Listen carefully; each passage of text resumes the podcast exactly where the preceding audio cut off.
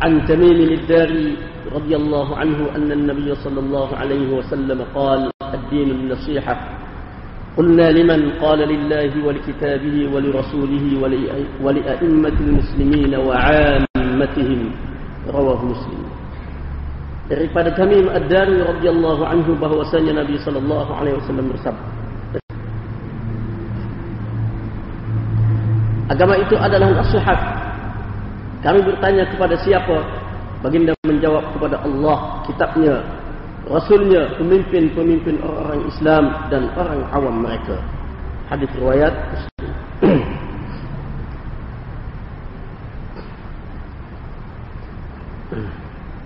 Ha, jadi kita masih lagi duduk di dalam membicarakan berkenaan dengan hadis yang ketujuh. Yaitu hadis berkenaan dengan agama itu adalah nasihat. Dan sebelum ni ah, hamba telah berikan beberapa makna an-nasihah sebagaimana yang telah diberikan oleh ulama-ulama ah, iaitu ah, iaitu yang pertama inginkan kebaikan yang kedua saling menampung ataupun saling menutup kekurangan dan yang ketiga makna dia ni adalah ikhlas dan makna yang ketiga inilah yang paling tepat kerana dia paling lengkap dan menepati ayat Al-Quran sebagaimana yang telah kita bincangkan sebelum ini. Jadi mana an-nasihah di dalam hadis ini lebih tepatnya maknanya ikhlas. Agama itu adalah ikhlas.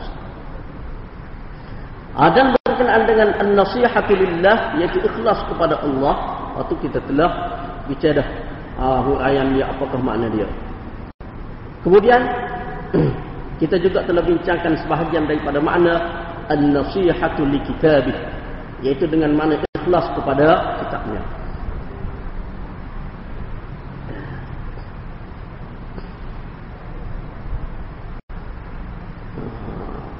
Nah, kita sambung lagi. Kita, kita sambung lagi berkenaan dengan an-nasihatu li kitabih. Maksud tafsiran ataupun makna yang diberikan oleh ulama berkenaan dengan an-nasihatu li kitab. Apakah yang dimaksudkan dengan an-nasihatu li kitab? Di antara maksud an-nasihatu li kitab sebagai sambungan daripada hak baru ni ayat akhir sekali baru ni yang telah kita sebutkan baru ni makna an-nasihatu li kitab iaitu ambil panduan daripada ayat ilmu mukhasamah ayat berkenaan dengan cara lagu mana Allah Subhanahu wa taala menjawab golongan yang sesat. ha, jadi kalau kita tengok dalam Quran, nah, kalau kita tengok dalam Quran sebut berkenaan dengan puak-puak Yahudi je. Nah, puak-puak Yahudi. Ayat tu puak-puak Yahudi dia dakwa dia kalau mati masuk syurga dah dia. Nah, mana Allah Ta'ala di syurga dah tentu dah syurga ni. Bapak dia. Kalau masuk neraka pun. 4-5 hari je. Lalu Allah Subhanahu Wa Ta'ala. Uh, mana jawab kepada mereka.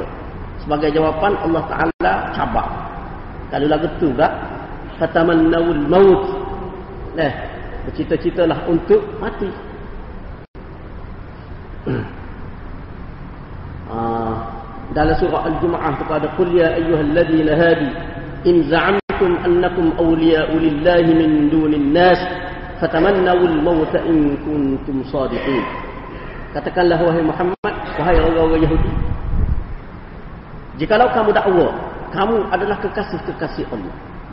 Orang Yahudi dia dakwa dia lah orang yang paling mulia, suci, kekasih-kekasih Allah. Kalau mati masuk syurga selalu.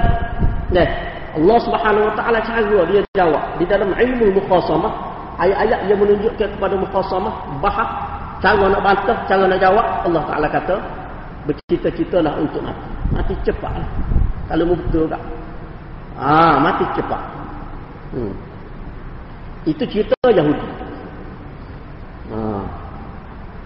jadi baru ni tak tak telitah baru ni baru telitah teringat cerita orang Melayu kita nah orang Melayu kita hok masuk dalam TV TV apa? TV sembilan dulu. Ah, TV sembilan. Puak-puak rasul Melayu. Puak-puak rasul Melayu. Dalam program apa dia? TV sembilan. Ah, program gapo dah tak ingat. Ada dulu. Haji. Pengikut, pengikut dia kan? Oh, tak mentabik dada. Ah, kita rasul sudah janji kita masuk syurga. Kita tentu masuk syurga. Demo tak tahu mana rasul demo. Eh, ah. Jadi orang yang lagu tu tu, kalau guna cara Allah Subhanahu Wa Taala guna, royak dia selalu. Mati cepat. Dia boleh masuk syurga dah, dia tunggu apa lagi? Dah rasul janji dah syurga. Dia yakin sangat dengan rasul tu, mati cepat. Mati ikut lah cara lagu mana pun. Eh, oh ambil Gapo panggil ambil dadah banyak. Ambil dadah banyak. Dia mati cepat. Dah. Tentu boleh masuk syurga. Mestinya apa? Ah, tu cara Allah Subhanahu Wa Taala jawab. Jadi ambil panduan daripada ayat-ayat ah, sedemikian. ah, seterusnya berkenaan dengan an-nasihatu li kitabih iaitu berfikir dan merenung keajaiban Al-Quran. Fikir, tadabbur, bukan semata-mata baca tengok terjemah dia eh tengok tafsiran atau tengok keajaiban dia ayat-ayat yang menyebutkan berkenaan dengan oh, zaman kita sekarang ni berkenaan dengan alam semesta ni tengok berkenaan dengan hidupan-hidupan berkenaan dengan air dan sebagainya. Fikir tu. Jadi sebagaimana ya kalau kita tengok seperti tokoh seperti Harun Yahya. Harun Yahya tu kan mana dia buat uh, apa dokumentari dia waktu kajian dia. Kebenaran Al-Quran berdasarkan sains ke betul oh, tu molek. Ha molek. Ya mana fikir merenung keajaiban yang terdapat di dalam Al-Quran. Dan juga apa yang berlaku di atas dunia ni sama ada apa ni cakrawala apa kehidupan-hidupan yang ada ni semua yang berlaku ni adalah semuanya bersesuaian ataupun menepati apa yang terdapat di dalam Al-Quran. Ajaib Quran. Kalau dulu Al-Quran telah menyebutkan, Quran sebut dalam surah Yasin kita dok baca, orang kita dok baca semua tu deh. Ah wasyamsu tajri li mustaqarrin laha. Ah tu. Matahari hujan lah, matahari hujan. Orang dulu, orang sains dulu. Kajian sains dulu kata matahari tak jalan. Tapi Quran kata jalan dulu lagi Quran kata jalan. Walaupun orang dulu kata tak jalan, tapi kerana Al-Quran itu keajaiban dia dan juga kebenaran Al-Quran, maka orang sekarang ni, saintis sekarang ni terpaksa aku bahawasanya matahari memang berjalan. Memang berjalan. Ha, jadi waktu kita boleh kaji, kita boleh tengok. Itulah di antara keajaiban-keajaiban yang terdapat di dalam Al-Quran. Dan banyak lagi kalau kita nak sebut kejadian manusia Allah Subhanahu wa taala sebut perangkat-perangkat kejadian manusia di dalam rahim dan sebagainya. Itu semua adalah merupakan keajaiban-keajaiban yang terdapat di dalam Al-Quran. Keajaiban juga huruf-huruf berqatta'at dia tu itu satu bentuk keajaiban yang tak ada orang lain buat. Tak ada kalau orang lain buat lagu tu tak ada orang nak baca tak ada orang nak baca nah kalau buku buat lagu tu buku nah kalau sebutin buku, novel, kau tak kira lah novel, penulis. Apa penulis novel, sohu setengah mana dia. Kalau dia buat, tajuk buku dia tu lagu tu. Siapa dia nak baca, siapa situ kat orang lakuh gitu. Orang tak lahir. Orang tak baca. Tetapi Al-Quran, walaupun mula, mula Al-Quran tu dengan huruf-huruf muqatta'at, huruf patung, so, so, so lagu tu, alif, lam, dan sebagainya. Orang baca, paling-paling tidak pun orang baca. Orang baca. Ha, itu tidak kira lagi. Ulama yang kaji berkenaan dengan uh, makna dia tu. Ha, itu tidak kira hak tu lagi. Ha, paling-paling tidak orang baca, orang buat lagu dengan huruf muqatta'at tersebut yang berada di permulaan surah. Itu juga merupakan salah satu daripada keajaiban Al-Quran. Lepas banyak lagi lah. Sebagaimana yang telah kita sebutkan sebelum ni berkenaan dengan mukjizat Al-Quran itu, itu semua adalah merupakan keajaiban yang manusia lemah untuk mengatasinya. Kemudian an-nasihatu li kitab juga bermakna beramal dan beriman sepenuhnya dengan Al-Quran. Beramal betul-betul sepenuhnya. Ha, benda yang patut beriman, beriman sepenuhnya. Benda yang patut amal, amal sepenuhnya. Ha, amal yang di, jenis individu kau, ha, individu amal. Di dalam kehidupan berkeluarga, ha, lagu tu. Di dalam kehidupan masyarakat negara, mana amal tu mengikut tahap masing-masing. Tapi mana nak amal. Amal sepenuhnya. Tidak kata amal tu ikut kehendak. Nah, hak mana rasa serasi buat. Hak mana rasa tak serasi tak buat. Hmm. Dan juga memelihara diri daripada tergolong dari kalangan mereka yang dikutuk oleh Al-Quran kerana tidak beramal dan tidak beriman sepenuhnya. Jangan masuk dalam golongnya. Jangan masuk dalam golongnya yang dikutuk oleh Allah Subhanahu Wa Taala. Jangan. Ha. Sebagaimana Allah Subhanahu Wa Taala sebut di dalam Al-Quran berkenaan dengan golongan ia berimeh ikut suka dia dengan tu.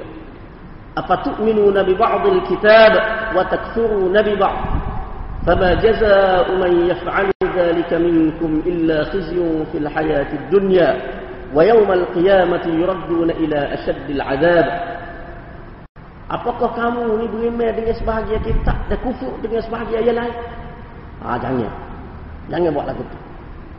Tidak ada balasan bagi orang yang buat lagu tu kecuali kehinaan di dalam kehidupan dunia dan pada hari akhirat mereka akan diberikan azab yang pedih.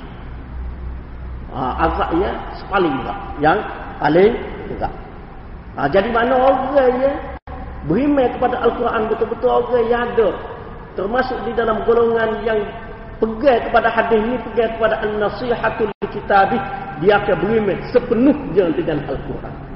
Sama ada bersesuaian dengan kehendak nafsu dia ataupun tidak bersesuaian dengan kehendak nafsu dia semuanya dia terima dia beriman dan dia beramal sepenuhnya dengan Al-Quran.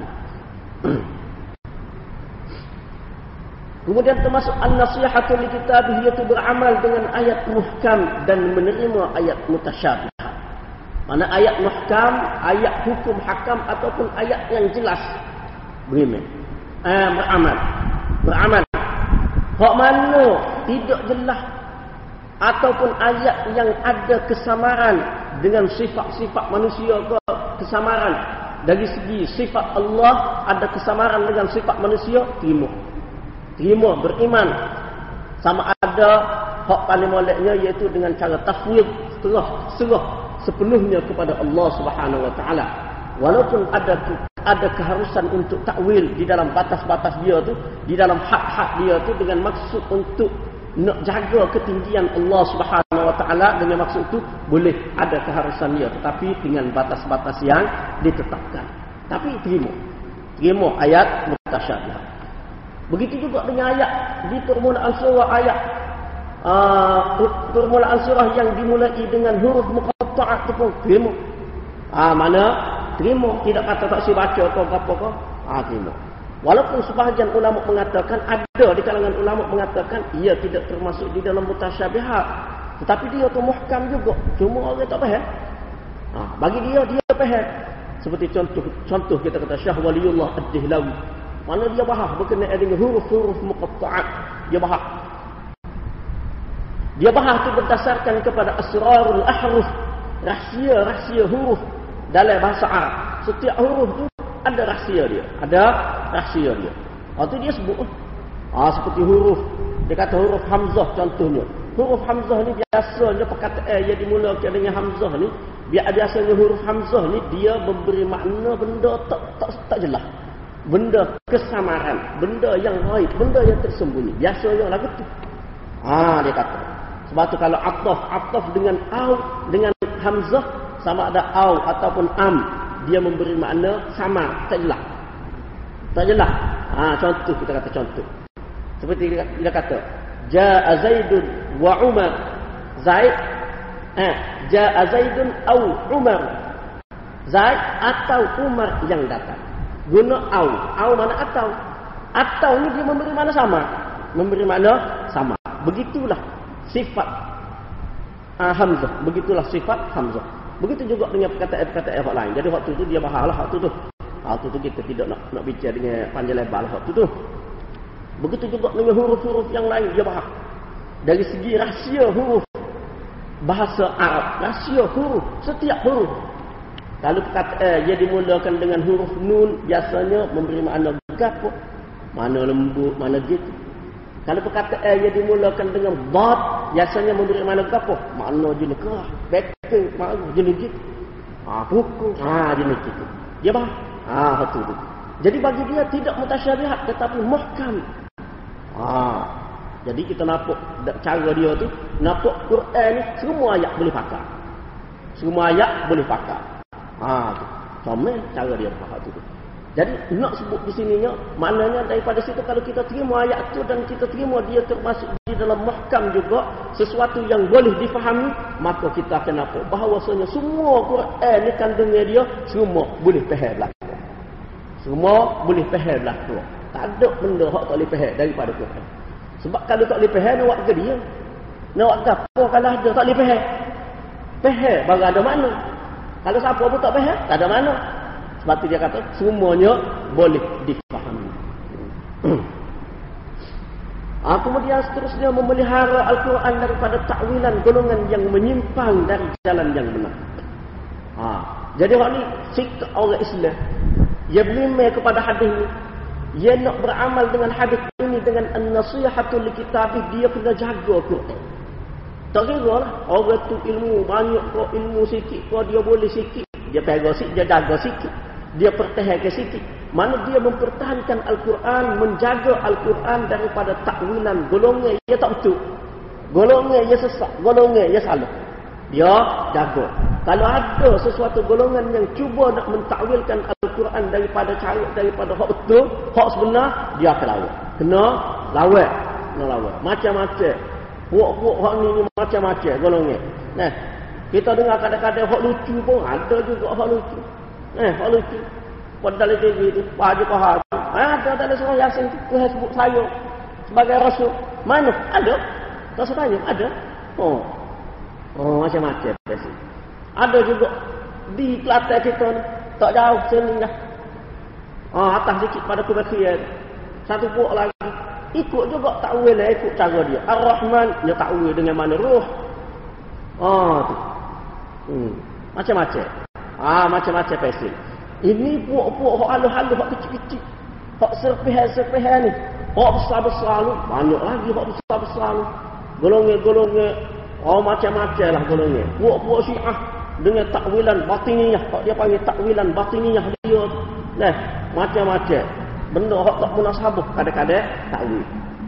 Jadi tugas seseorang mukmin yang nak jaga Quran, yang mempunyai ia beriman, ia nak beramal dengan an-nasihatul kitabih ini, dia kena jaga Al-Quran daripada takwilan tersebut. Takwilan-takwilan yang tidak betul itu. Kena jaga.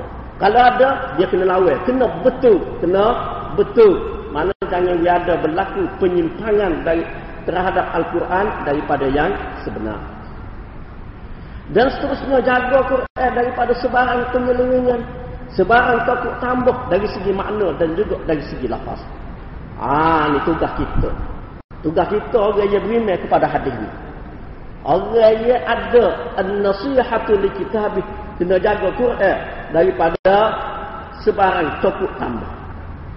Dan golongan yang cuba nak takut tambah Quran memang daripada zaman Nabi sallallahu alaihi wasallam lagi sudah ada Sehingga ke sampai sekarang ni tak pernah putus, tak pernah putus ada semua. Seperti baru ni hamba baca dah. Surah hak ramai Nabi lagi ada dah. Musailamah Al-Kadzab. Aswal Al-Ansi. Eh, macam-macam. Sampai sekarang ni pun banyak golongan-golongan syiah. Ya, cuba usaha untuk menyelewengkan Al-Quran daripada hak sebenar. Usaha tak berhenti-henti. Usaha tak berhenti-henti. Dengan pelbagai cara dan pelbagai bentuk penyelewengan penyelewengan dari segi penambahan ayat dari segi pengurangan ayat penyelewengan dari segi susunnya nak ubah susunnya. Ha, dia kata susunnya ayat ni tak betul. Tak sesuai ni. Ha, banyak contoh. Sebab tu kita kena jaga kena pertahankan. Itu tugas kita orang mukmin yang ada an-nasihatu li kitab hmm. ya? Yang beragama yang beragama yang mana agama itu adalah an-nasihah Ha, dan salah satunya an-nasihatu li kitab. Seperti puak dia kata kalau kita kata puak-puak Syiah lah dia kata. Ayat di dalam surah uh, surah Al-Maidah, "Al-yawma akmaltu lakum dinakum wa atmamtu 'alaykum ni'mati wa raditu lakumul Islam madina." Dua ayat tu. Dia kata tak benar susunan, tak patut ayat tu bersih. Mula-mula cara buat halah buat macam ni. Lepas celuh tu royak. Quran ni hari ni agama tu telah sempurna. Lepas tu royak orang kafir telah putus asa pada hari ni. Lepas tu royak buat halah-harai pula. Dah buat makan pula. Eh tak kena. Susunnya tak betul. Ah, susunnya tak betul tu Quran. Ni bukan orang dulu, orang baru. Orang baru. Ah, ayatullah baru.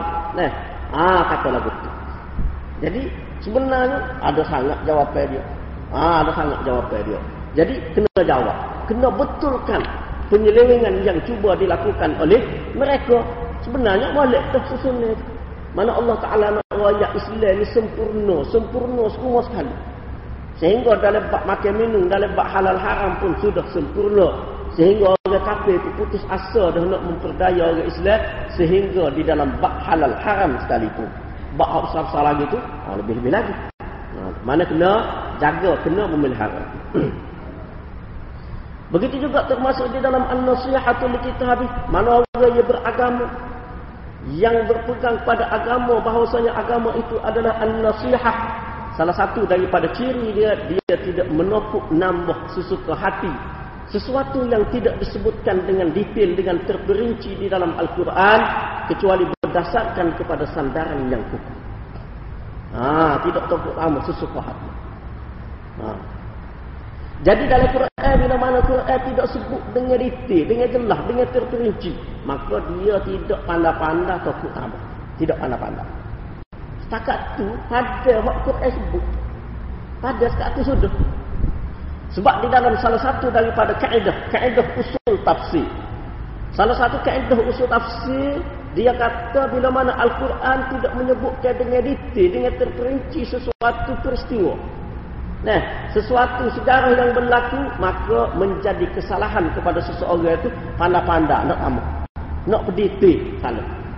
Kerana itu sahabat-sahabat radhiyallahu anhum dia tidak tanya Nabi sallallahu alaihi wasallam berkenaan dengan perincian sesuatu cerita, dia tak tanya tu. Ada dengan hak ada. Hak pentingnya pengajaran itu yang penting. Yang penting adalah pengajaran. Seperti contoh kita kata dalam Quran. Dalam Quran cerita Nabi Adam makan buah. Buah larangan. Kalau orang panggil buah khuldi. Ah, tu buah khuldi. Jadi buah khuldi tu, buah khuldi. Buah khuldi tu nama nama hak setan bui. Hak setan bui. Hal adulluka ala syajaratil khuldi wa mulkin la yabla. Saya tanya, nakkah aku tunjuk kamu pohon kekal abadi dan pohon kerajaan yang tidak binasa? Setan bui nama tu. Ha, tak apalah. Tak anak nama tu dialah. Jadi dalam Quran cerita lagu tu dah. Lepas tu makan. Eh. Ha, kedua-duanya makan. Lepas tu kedua-duanya di di mana dikeluarkan daripada syurga. Setara tu. Jadi bila mana Quran sebut setara tu. Dia hak Quran naknya pengajaran. Pengajaran dia setan hak dulu, setan tu iblis tu hak goda datuk nenek kita sehingga menyebabkan kita keluar daripada syurga, kita kena beringatlah dengan setan tu. Dia goda datuk nenek kita dah dulu, jangan siapa dia goda kita pun pengajaran. So pengajaran. Lepas tu banyak lagi lah pengajaran dia tu daripada kisah tu. Jadi hak pentingnya pengajaran. Lepas tu cerita hak lebih-lebih berkenaan dengan dia, ha tu boleh. Tak payah nak cerita buah kuldi tu serupa dengan dia serupa buah kedondong pohon dia rendel ke apa tu ha tak payah itu semua tak ada sopun riwayat-riwayat yang sahih berkenaan dengannya. Sahabat tak tanya dah Nabi. Sahabat tak tanya dah buah tu lagu mana ya Rasulullah? Buah tu tu rasa buah nak pahit ke manis ke? Pohon dia tu sepuluh pohon gapo pohon semua ke? Tak sahabat tak tanya. Sebab pendetilan benda tu tak penting Hal itu tak penting. Yang penting adalah pengajaran. Yang penting adalah pengajaran. Jadi, dalam Quran bila mana dia sebut secara tu je, kita tak boleh pandai-pandai nak amat sendiri. Tak boleh pandai-pandai nak pediti sendiri, tak boleh. Ha, kalau ada apa cerita-cerita lagu tu, dia tidak lebih daripada cerita puak-puak Yahudi. Pendita-pendita Yahudi. Cerita Ahlul Kitab. Orang panggil Isra' Israiliyat. Orang panggil Israiliyat. Tak lebih daripada itu. Tak ada sopun yang sahih. Sebab sahabat dia memang tak cara benda-benda lah betul. Cara. Jadi mana kalau Quran sebut setara tu? Bo. Ada. Ah, tak payah nak nak pandai-pandai nak panjang-panjang cerita. Tak payah. Ah, tak payah. Tapi kadang-kadang setengah-setengah orang kita dia suka lah cerita benda-benda lagu tu. Orang tu lapor dengar suka. Eh, ah dia suka. Ah tu tak benar. Silap sebenarnya. Dari segi usul tafsir silap sebenarnya. Tak boleh. Salah tu sebenarnya. Kalau dia nak layak benda tu tak betul, tak apa. Tak apa. Kalau setara tu. Ah, tu. Ah, baik. Seperti cerita lain kita kata cerita Nabi Yusuf kok. Leh, cerita Nabi Yusuf. Dalam Quran sebut Nabi Yusuf dengan Zulaikha setara tu dah. Ah, setara dia pergi kat kahwin ni tengok kena.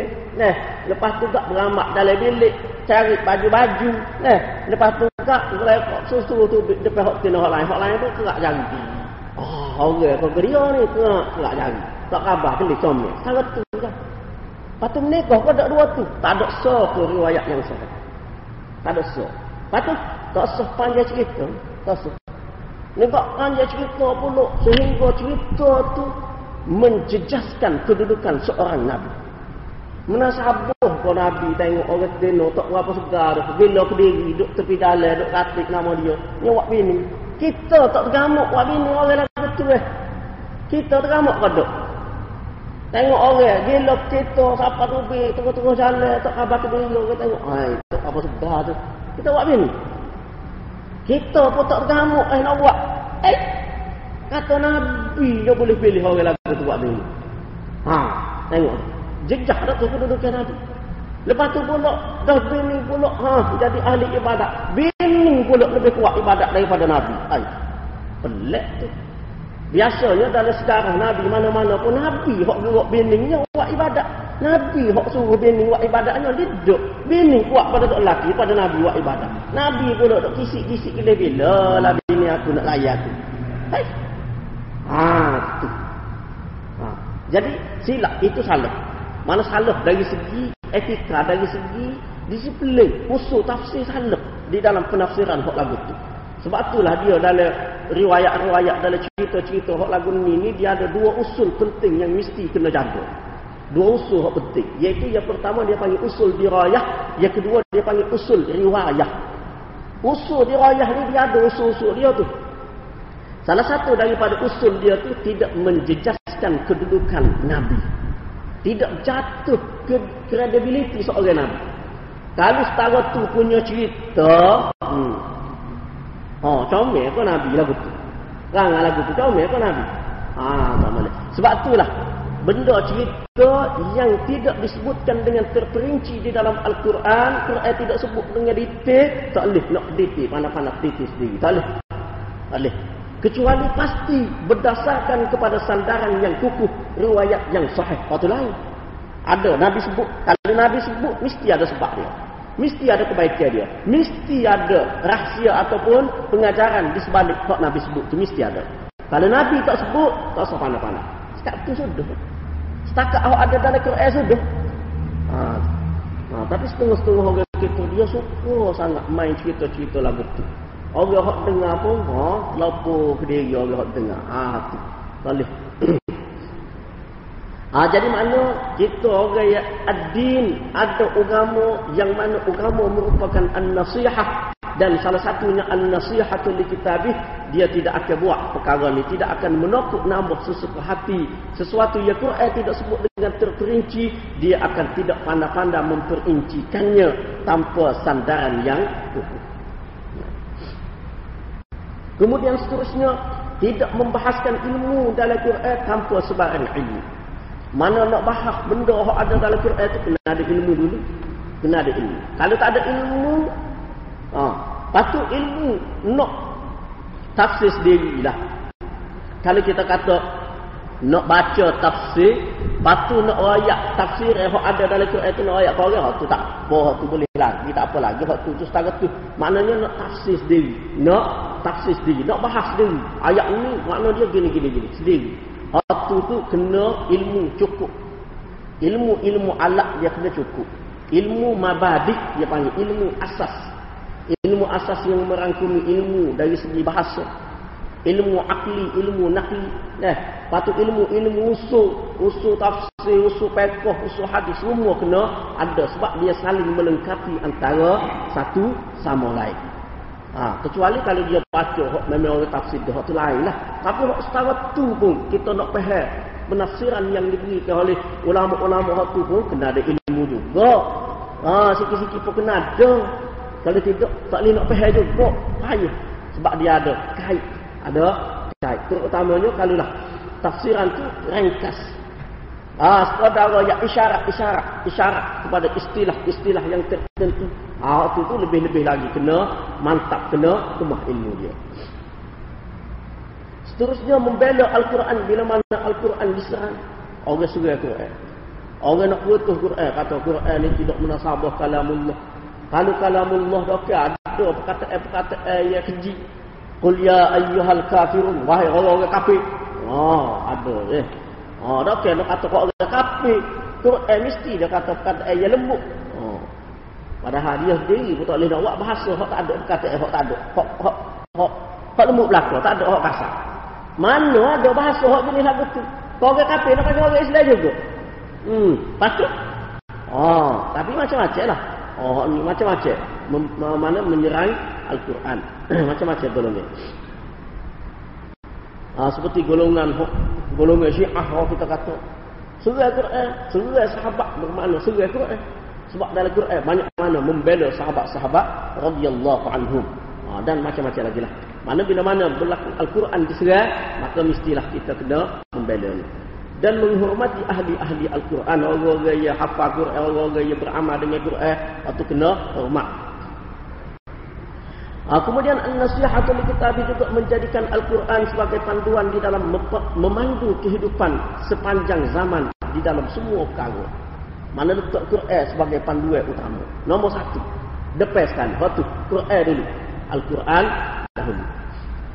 Seterusnya menyebarkan ilmu-ilmu Al-Quran dan mengajak orang lain kepada apa yang telah disebutkan. Waktu kita sebut sebelum ni, sebar. Ajak orang lain. Biar orang lain pun faham lagu tu juga.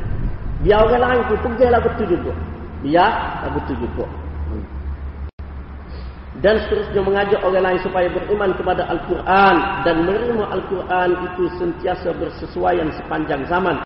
Ajak tu melalui pelbagai pendekatan. Jadi kita nak ajak orang supaya beriman kepada Quran.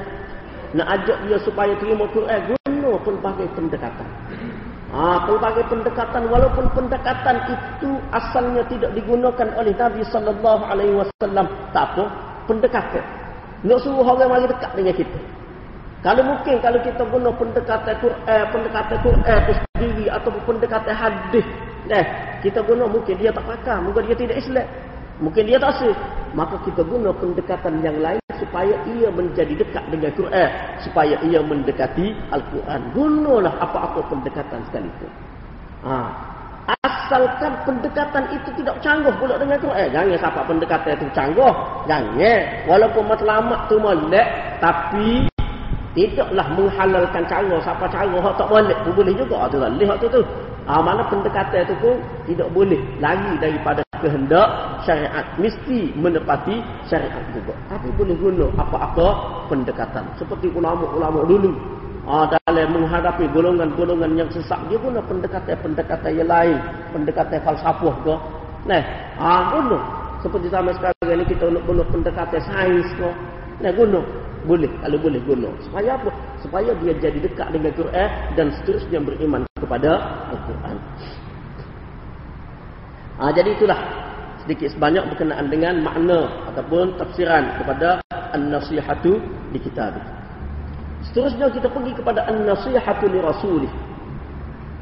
Ha, jadi an-nasihatu li rasulih makna dia ni ikhlas kepada rasulnya iaitu ikhlas kepada rasul Nabi sallallahu alaihi wasallam. Jadi ulama memberikan beberapa maksud. An-nasihatu li rasulih. Banyak maksud. Ulama berikan macam-macam lah. Ulama ni dia tamu sini ulama ni dia kurang sini. Ni ada. Mana masing-masing? Ada mengemukakan maksud dia. Ayat pertama membenarkan risalah dan beriman dengan segala yang dibawa oleh Nabi sallallahu alaihi wasallam. Terima dia sebagai seorang rasul Terima dia membawa risalah daripada Allah Subhanahu Wa Taala. Terima. Ha, mana hak dia bawa Quran, hak dia bawa, hak ini mari daripada Allah Subhanahu Wa Taala. Hadis hak dia bawa, hak ini mari daripada Allah Subhanahu Wa Taala. Terima. Terima dia sebagai seorang rasul. Beriman. Segala hak dia bawa mari, beriman belakang. Tak usah tolak. Ah tidak kata hak ni ambil hak tu tasir hak nada. Ambil belakang, ambil semua sekali. Ha, jadi itu berkenaan dengan apa yang dibawa oleh Nabi sallallahu alaihi wasallam. Nah, terima. Walaupun kita berasa berat ke, tak Walaupun tidak bersesuaian dengan akal pun, tak Kena terima juga. Kena terima. Tak boleh tolak. Tidak boleh tolak. Ha, jadi sifat ahli sunnah wal jamaah daripada dulu lagi daripada dulu lagi bila mana benda tu mari daripada Nabi sallallahu alaihi wasallam bila mana ianya berdasarkan kepada riwayat yang sahih maka maka mereka terima. Walaupun tidak sesuai dengan akal sekalipun akal tak boleh terima. Akal tak boleh terima sekalipun tapi tetap terima juga. Tetap terima. Berbeza dengan sesetengah golongan yang lain.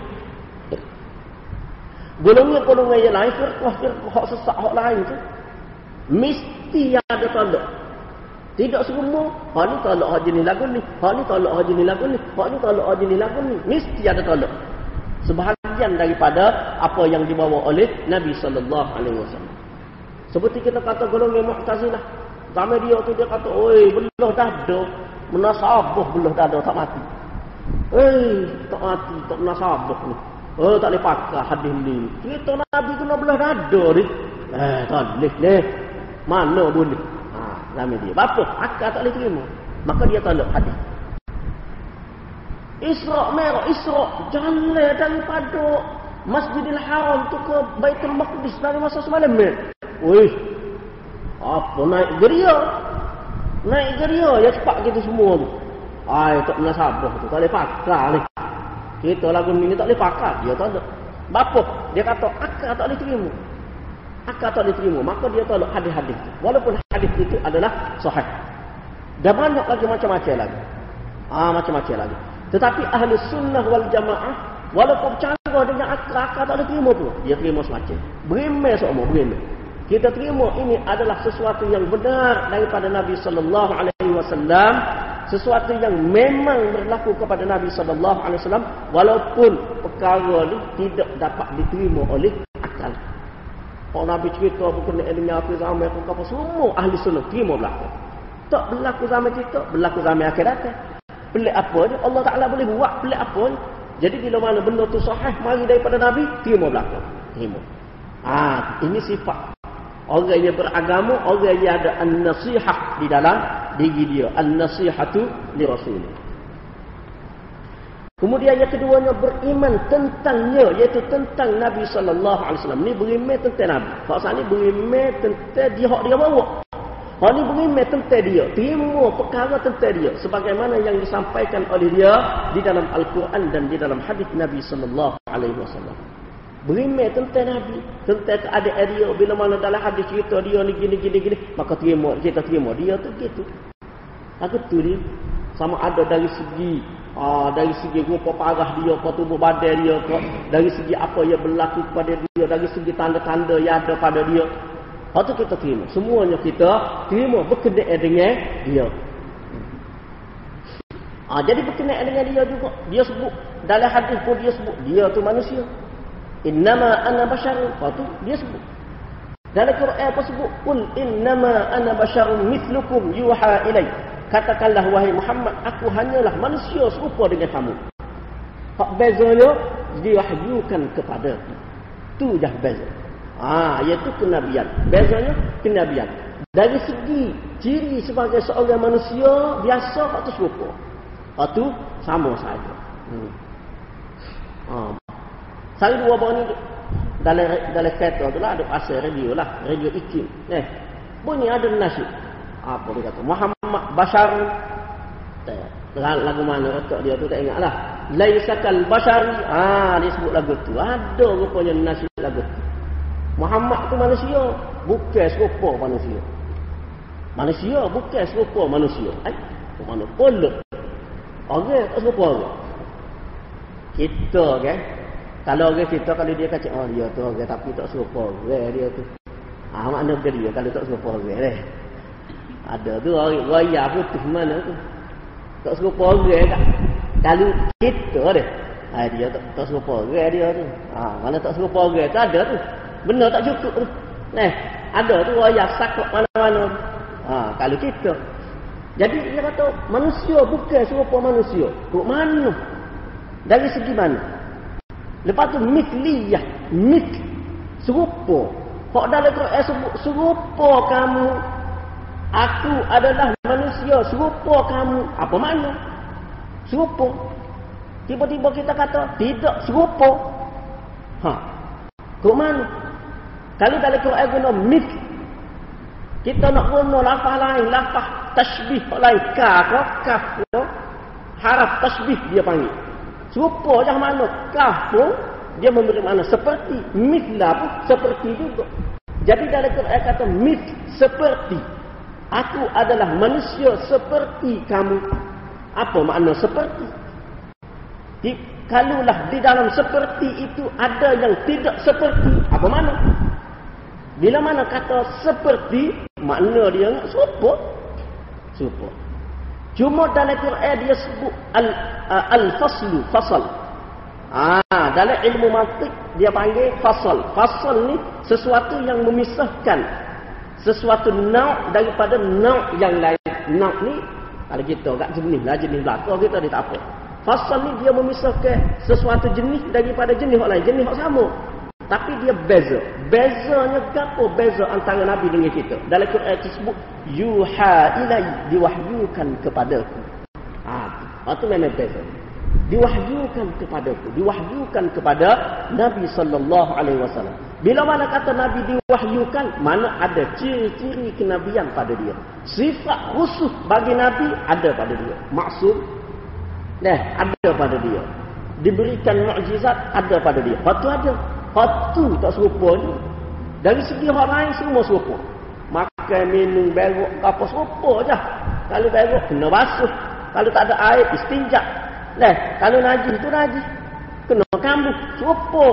Serupa dengan orang lain. Sama saja. Seperti manusia-manusia yang lain. Sebab kalau tak serupa, nak ikut guana. Nak ikut guana. Nak pergi guana ayat. Laqad kana lakum fi rasulillahi uswatun hasanah.